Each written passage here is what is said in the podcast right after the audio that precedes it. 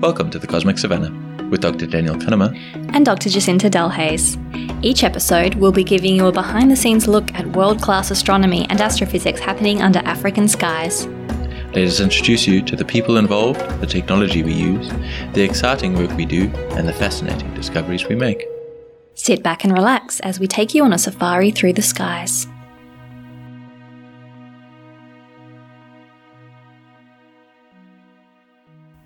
Welcome to episode 27, everyone. Today we'll be hearing from Susan Murabana Owen and Chu Owen, who run the Travelling Telescope program in Kenya.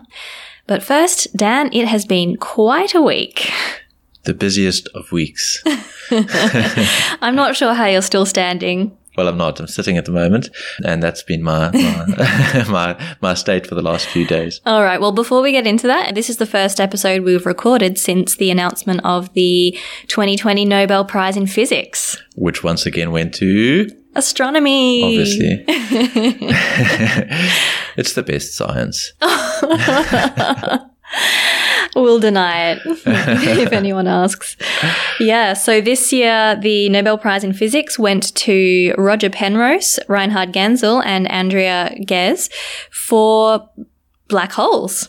So Roger Penrose was awarded the prize for the discovery that black hole formation is robust prediction of the general theory of relativity. So basically some very hardcore maths and physics, astrophysics. And Reinhard Genzel and Andrea Ghez was awarded the prize for discovering the supermassive black hole at the center of our own galaxy, the Milky Way. Uh, and that's called Sagittarius A star.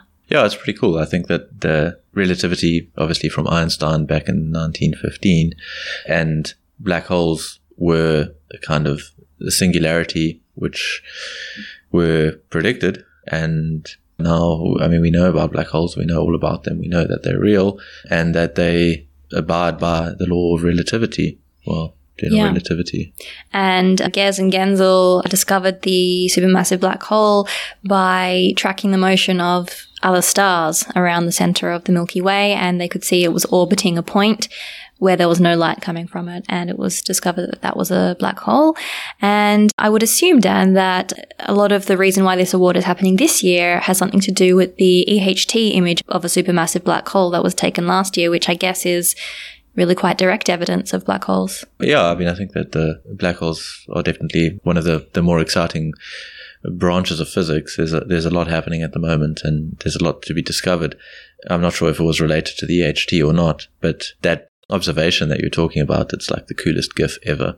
I mean, because it's like 20 or 30 years now of observations of these stars going mm, around the black hole. Yeah. We'll definitely stick that on the website. Definitely, yeah. But you know, you can see these little like stars going whoop whoop yeah. around this object which isn't there. It's well, very, we actually cool. we actually plan on doing an episode on black holes uh, related to the Nobel prizes in the future. So I guess we'll leave the gift for that episode. Okay, we'll, we'll keep you waiting.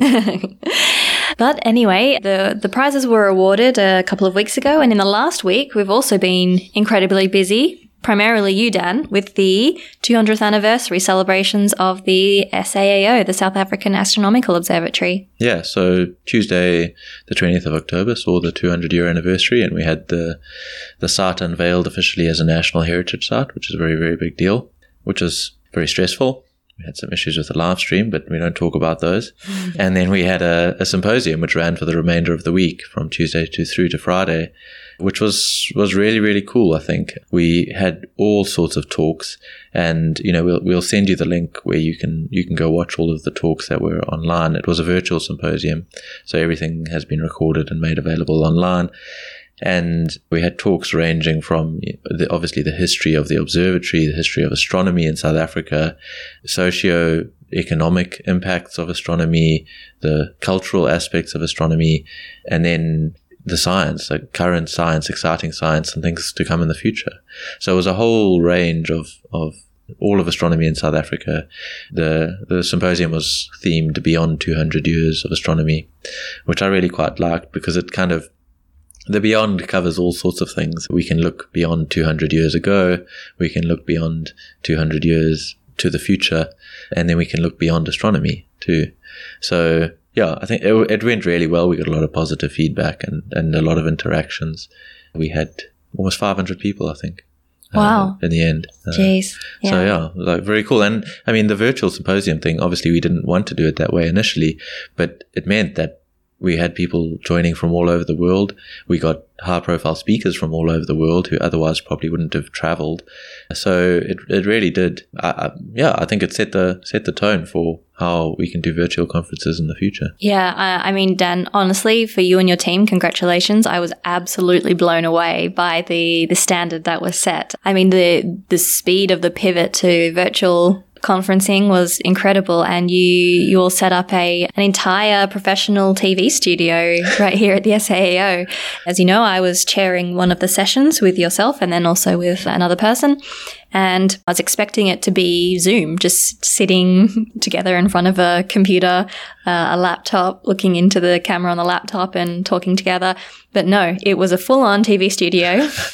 we had a set manager giving us the countdown to when we could go live. We had headpieces and uh, what do you call these? The, the little Yeah, little Madonna marks. I microphone that comes right next to your mouth. I think and the- Madonna was the first to do that. Oh, okay. and the the like the earpiece where you can hear people like telling you instructions through that. It was uh, super cool, and yeah, very very professionally done, very spick and span, and yeah, I, again, I was also really impressed by the variety of talks.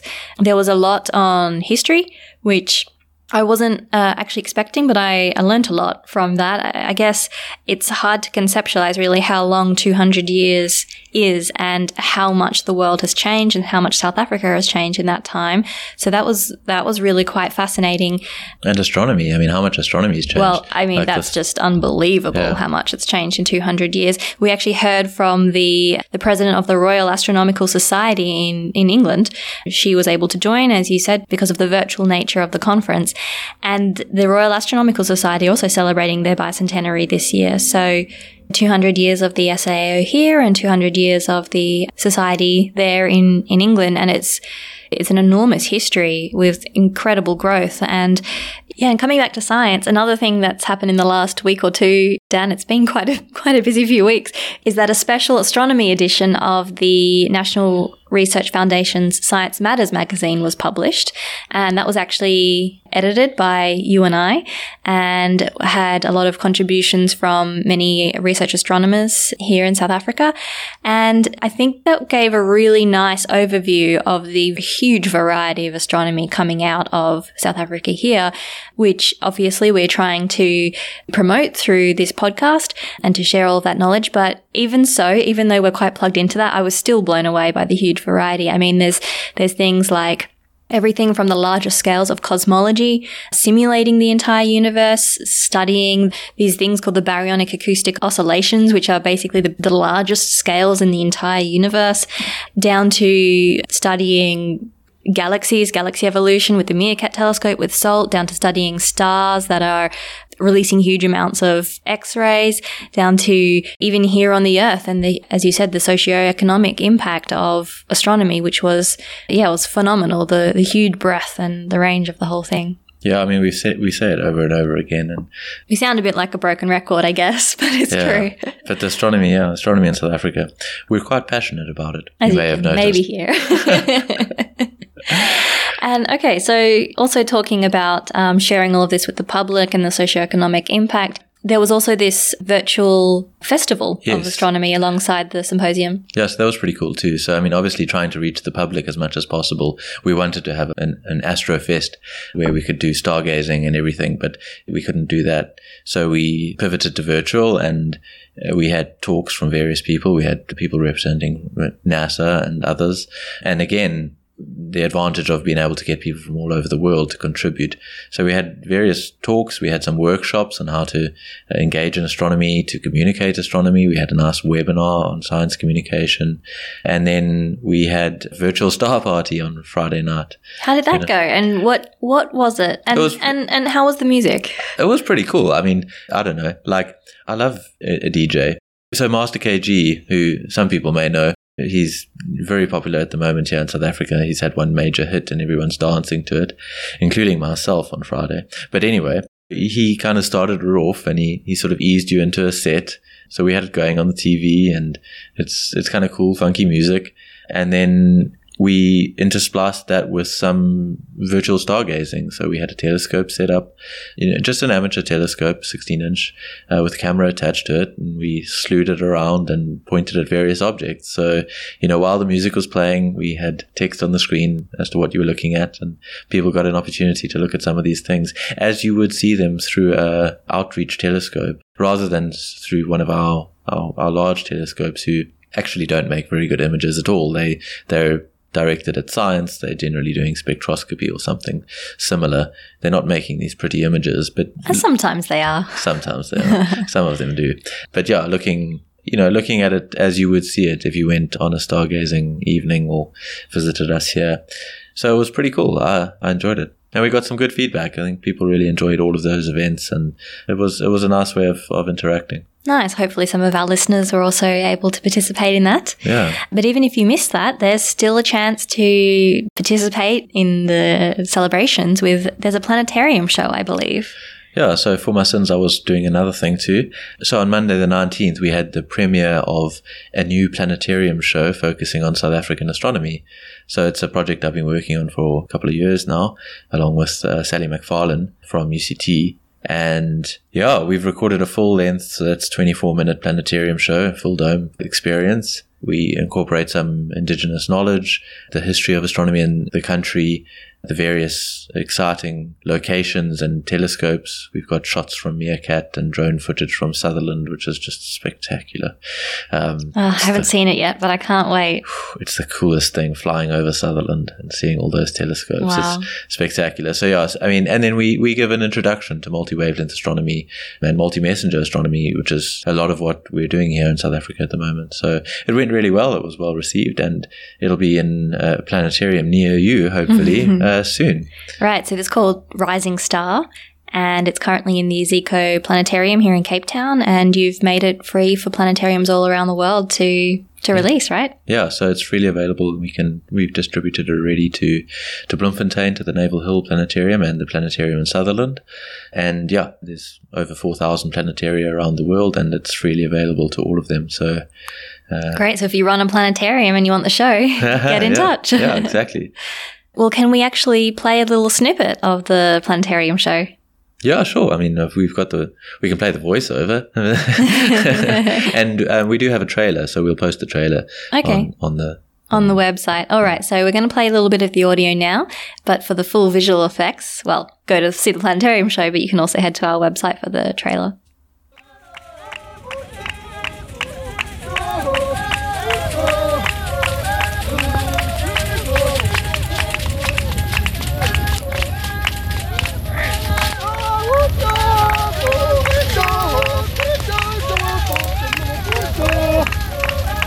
Humans have always looked up to the night sky and wondered at the repeating patterns of the celestial bodies.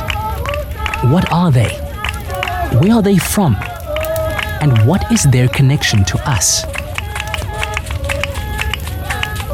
To answer these questions, we created stories. A San legend tells the story of the origins of our galaxy, the Milky Way, a young woman waits for the hunters to return at the end of the day. As it grows dark, she throws ash from the fire into the night sky.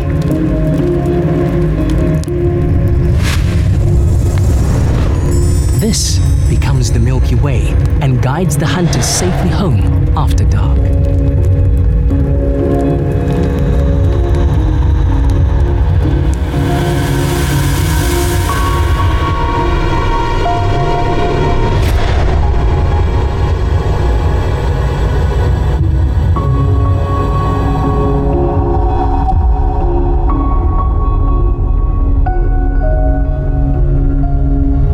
Everything we know about the universe comes from studying the light emitted or reflected by objects in space.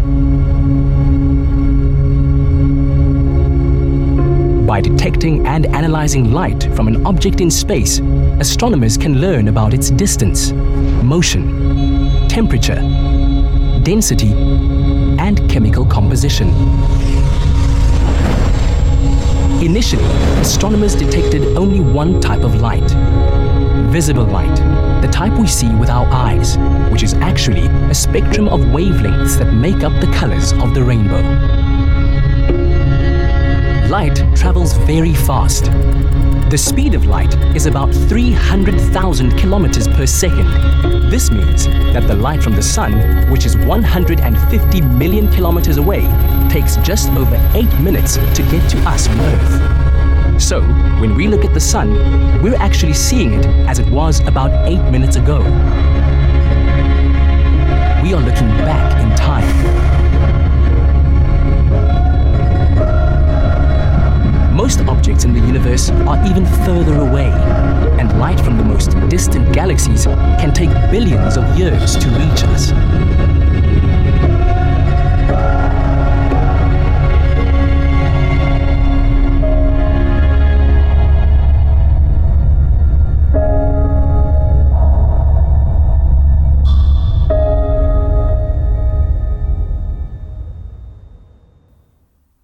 Cool. I can't wait to see it. So I haven't seen the show yet, but I'm very, very excited. Well, soon. okay, so speaking of planetarium shows and outreach to the public and stargazing, today we're going to be talking to Susan Murabana Owen and Chu Owen, who run the Traveling Telescope program in Kenya, as we said at the start of the episode. And Chu and Susan kind of do everything. They have so many projects going on. They've got a, a program to take a telescope around, to do school visits um, in Kenya, also astrotourism, and they've even built an entire planetarium out of bamboo. So I managed to chat with uh, Sue and Owen when they visited Cape Town a little while ago for the African Astronomical Society meeting, where where I believe she was appointed to the role of uh, I think it was something to do with planetarium coordinator for the committee. I can't remember the exact role, but she also has a whole bunch of other roles. She is the founding president of the African Planetarium Association and the national coordinator of Astronomy Without Borders and Universe Awareness, etc., uh, etc. Et so Chu and Susan do a whole range of things very very busy people and very passionate people, which is yeah. wonderful. I mean, I, I, think that there's there's various levels in which you can participate in outreach and science engagement, and it's just wonderful to hear people like Sue and Chu who really just get down on the ground, feet on the ground, reaching people and showing them the stars, and it's fantastic. So, shall we hear from them? Absolutely.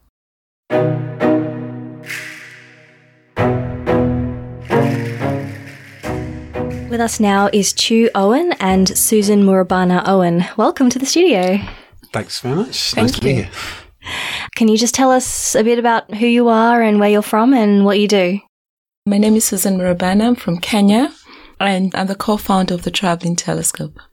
My name's Chu Owen, originally from England. I now also am in Kenya. Great. Susan and Chu, you mentioned that you are working on something called the Traveling Telescope. Can you tell us more about what that is? So the Traveling Telescope is a social business, as we like to call it. We work with schools, providing education tools to support the teachers and to get the kids excited. But we also work with the tourism sector. What we do is we charge uh, schools that can afford international schools and private schools to get our services. We have a big telescope. We have a mobile planetarium. We're just in the process of setting up permanent planetarium in Nairobi. It's going to be called the Nairobi Planetarium. And we have other tools, one in partnership with Airbus Foundation, which is a robotics program that we take around to schools. So one of the key things we're very excited about is working with young people, but we also want to engage the wider Kenyan and African audience through tourism. Kenya has unpolluted dark skies they are really good and I would like to use that to showcase Kenya and Africa in terms of astronomy? We've got two, like Susie said, we've got two main sides to what we do, which is the educational side and then the tourism side. But within those, there's other areas as well. So like within the schools, the international schools, as Susie said, we, we do charge. And then when we can, we get funding to do schools that don't necessarily have access to the funding, but we don't want to miss them out if possible. So we, we do look for funding to get to the less served schools. And then even within the tourism side, there's like, you know, more local tourism, like people from Kenya, and from Nairobi who want to, you know, know, learn more about the sky. And then, of course, international tourists, and that tends to be like the lodges and the more sort of, you know, the higher end things. So within both of those areas, we, we've got different sort of levels which we try to engage with. So part of the reason we charge is obviously to be sustainable and to help us, you know, provide opportunities for young Kenyan graduates in astronomy or other science fields to work with us and make something from what they're doing, but also really is to get the buy-in from the Kenyan or African community. So one of the things we do is the Nairobi Star Party, where we, we charge a minimal fee for families to come and journalists and all different people who pay to look through the telescope to go into the planetarium. And for us, we feel by the, the, the community is paying, it means they value what we do and are willing to, you know, use a bit of their money to, to enjoy. So having that means that it's going to be sustainable, not necessarily financially, but also in terms of interest from the community or the people obviously our tools are the main focus of what we do, which is the telescope and the planetarium. And then we have this robotics kits and some other hands-on activities, including uh, virtual reality headsets. But we're like the guides. We're like the safari guides for the astronomy world. So we, we know the sky pretty well and we're, we're well versed in, you know, how, how objects form and what happens through the, through the evolution of different things in the sky. And so, you know, for example, on a nighttime thing with the telescope, we have our very powerful laser pointers and we're highlighting certain objects and we have microphones, but it's a, an interactive thing. So it's presenter led, but with the, with the astronomy guides. So through what we do, we have obviously received a lot of attention and appreciation, especially locally from where we are. So obviously we're talking about the fact that you're trying to do it as a business, but with social impact. And one of the things we do is obviously try to bring in the local communities that are very connected to the sky to connect with the sky, the traditional stories they have, because these stories are quickly getting lost because they're not asking or telling them. And if you go to a community that has, you know, all this wildlife and has all these tourists and you get the locals to talk about the sky, they feel that they're part of that project that you're bringing into the community. Gosh, you do so much. I'm almost speechless and not sure what else to, to ask. That's just so fantastic. I guess, why astronomy? Why did you choose astronomy as a platform? So for me, I got into astronomy sort of later. My, my, my primary world was the film world and, and I got into that through arts and photography and music, in fact. At school, the sciences were a complete mystery to me and I, I can't blame my teachers for that, but it's like, it just wasn't appealing to me and I didn't pay any attention to it in school. So I didn't pursue that kind of area. But sort of getting more interested in it when I was when I was you know in my twenties, I suppose. I was like, why did nobody come and sort of share the wonder of, of science, particularly astronomy, with me at school? Because that just never happened. Nobody, they never had like an engaging thing with about science. But for me, seeing Saturn in a telescope was just mind blowing, and I was like, why had nobody during all of those years of education that I had at school? Why did nobody ever say that there's this, there's all these things up there which are visible to you, and even in a small telescope? Which you can't help but wonder at and, and ask and want to ask more questions about. I, I think for me, it was also, I remember as a young girl, asked to find the plow in the sky in school, and I struggled seeing it. And uh, when my my classmates went back to school and reported what they had seen, I didn't see it. And now you know, having that sky and learning it and telling people about it, that is such a fulfillment. But also knowing that there could be young boys and girls like me struggling to see the sky and struggling to like science gives me that drive to do it. Obviously, knowing that astronomy is an intriguing science, it sparks curiosity. And the fact that we, we are a dark continent. So why not make use of that beautiful sky and, and share it with the rest of the world? The other thing that stands out for me in astronomy is the fact that when we look at a satellite image of the earth, there are no borders. We all belong to this planet and trying to use that to get our leaders to speak together and everyone just loving our planet and taking care of it is one of the things that makes me very excited about what we do. So I think, yeah, those are the two things that led to that. And obviously right now there's a lot of really cool things happening in the continent in astronomy. And looking back at when I started doing outreach in astronomy and now it's just an exciting time in Africa to be doing what we're doing. And that's also something that excites me. Yeah, absolutely. I really agree with you about how we're all united under one sky and that that is why astronomy can cross all borders and all cultures and all divides because we're all under the same sky. Now, I have to admit that as a professional radio astronomer, I don't know anything about anything that you can see with your eyes in the sky.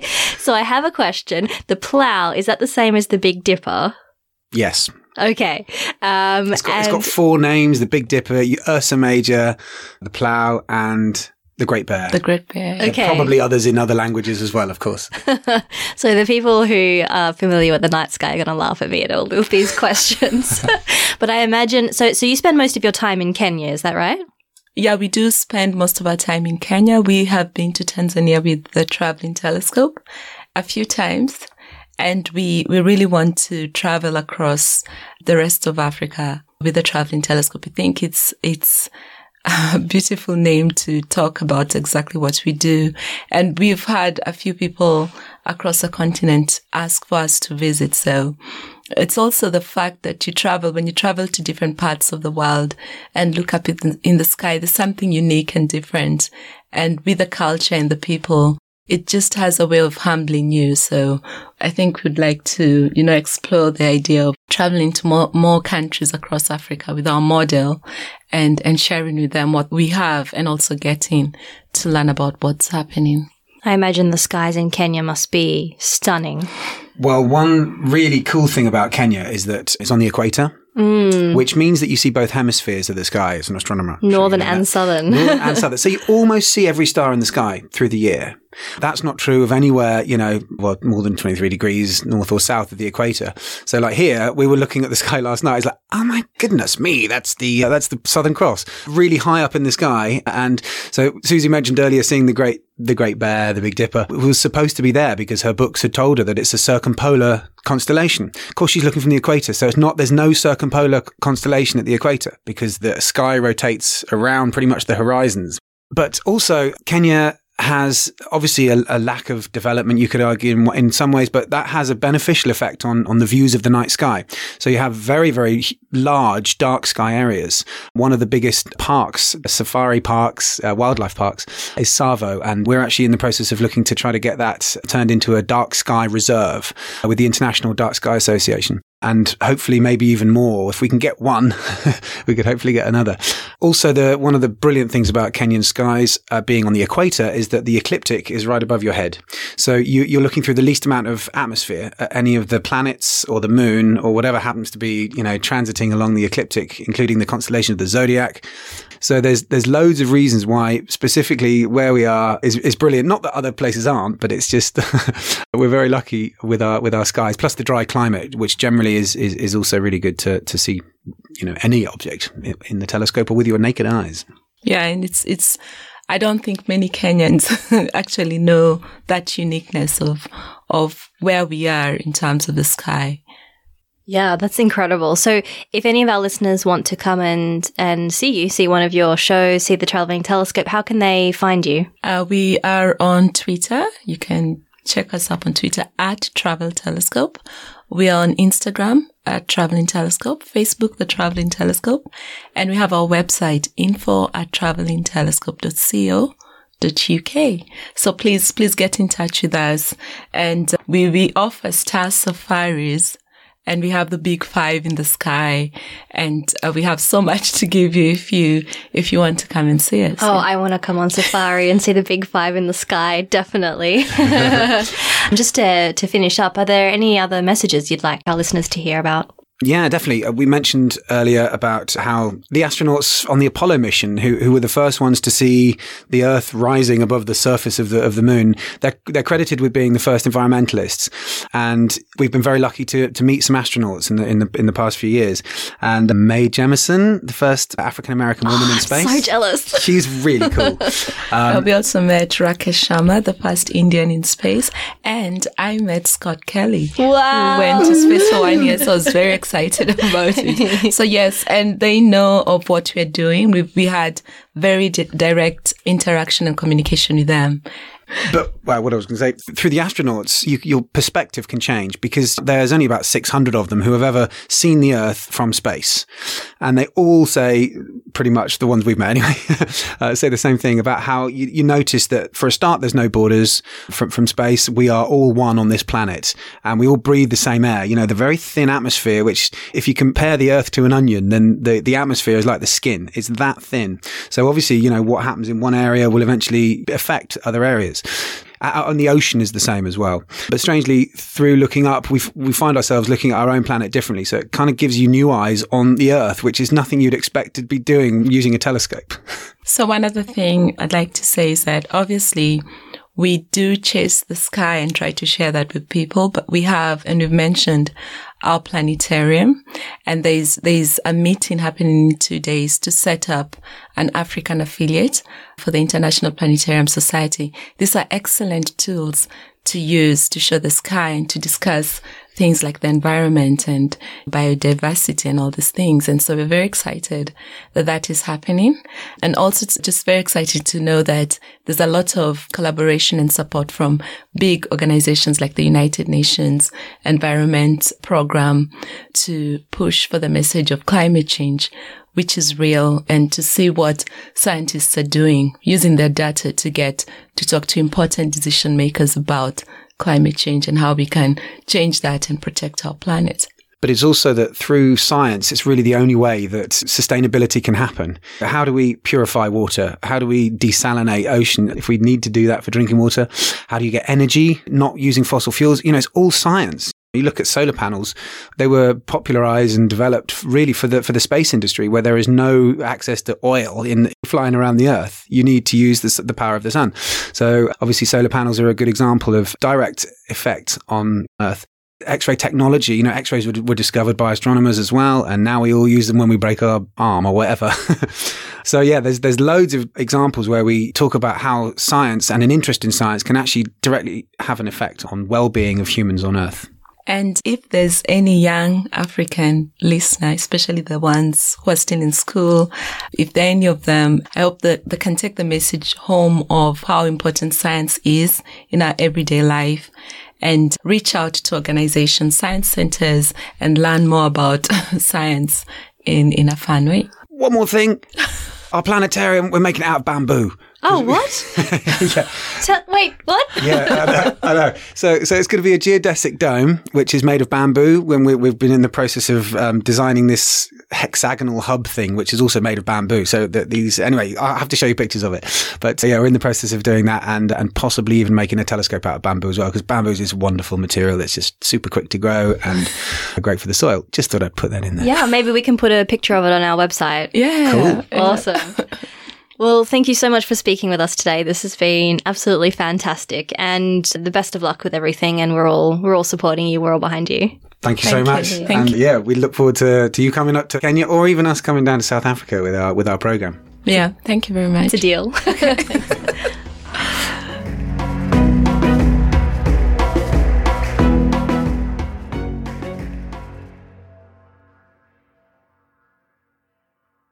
Awesome. We we need to send them Rising Star. Yeah, definitely. of course. We'll post a picture of the planetarium.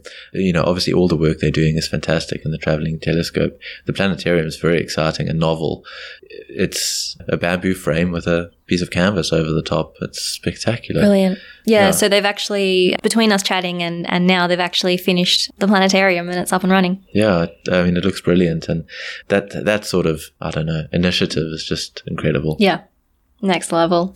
I really like their message about it's similar to what we heard from Vanessa McBride in, in episode 26 about us all being under one sky and that there's no borders if you look down on the earth from space. Like if you, if you look at a map, of, of the world or a globe, it's, it's still delineated into countries, but actually that's not what the world looks like. There aren't any actual physical borders. And so using astronomy as um, a message to bring everybody together, also using it as a hook to spark interests in students, in the public, um, to get you know, buy-in from society and also to use as a perspective and tool for environmental protection. I mean, these are all of the all of the ways that astronomy can really actually help society because it's it seems like an intangible thing, but actually it can have a really real impact. Yeah, we've spoken a lot about it before. I mean, I think that astronomy has this very, very special role, and it's very, very powerful.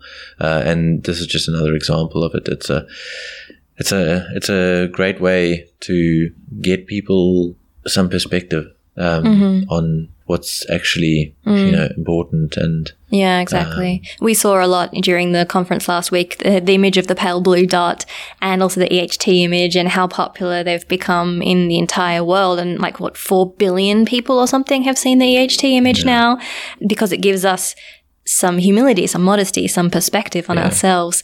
It also reminded me, listening to, to Susan and Chu, about a talk that was given last week by Amadou Sorgo about uh, Astrostays. So he's working with the OAD, the Office of Astronomy for Development, and he was researching a program that I think has been implemented in, in the Himalayas called Astrostays, where you have astrotourism, just like Susan and Chu were, were talking about where people come to admire the pristine night skies of the area.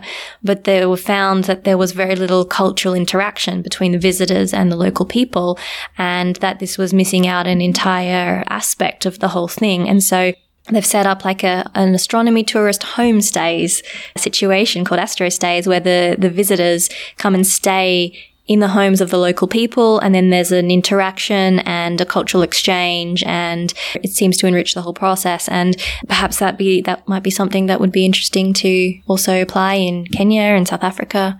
Yeah, and, and the hosts also receive some training, right? Yeah. Like in, in terms of stargazing. Yeah, of course. Um, which is like, it's great. I mean, it's a, it's a full experience and mm. you can uh, sort of pass on some real benefits, tangible benefits to the communities mm-hmm. uh, rather than them going to a big hotel or something. Right. Well, the community are involved. It's yeah. their, it's ownership. Yeah. You know. Sure. Sue also mentioned incorporating local and traditional stories of the night sky when she's discussing the sky with her visitors. And we, we were actually preparing another episode about this based in South Africa for next episode. Yeah, I had a wonderful interview and we'll talk about that more next week. Yeah. So stay tuned for that one. That's coming up next. I think we'll end off here today and we'll leave the rest for next episode, huh? Yeah. Thanks very much for listening, and we hope you'll join us again on the next episode of The Cosmic Savannah. You can visit our website, thecosmicsavannah.com, where we'll have the transcript, links, and other stuff related to today's episode. You can also follow us on Twitter, Facebook, and Instagram at Cosmic Savannah. That's Savannah spelled S A V A N N A H.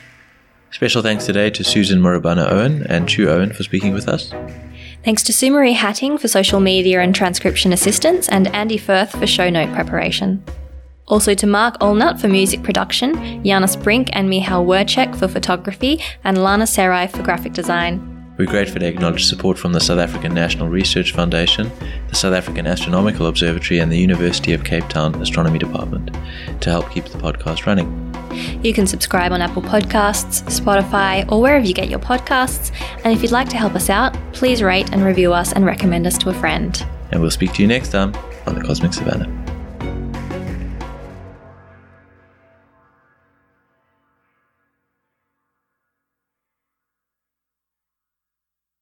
I actually met a couple of astronauts myself, including Buzz Aldrin. No. Yeah, Okay, second you've tru- you've person on the moon. us. But but so I had in my head prepared this whole spiel that I was going to say to him when I met him. I used the telescope that picked up the signals of you walking on the moon and all of these things.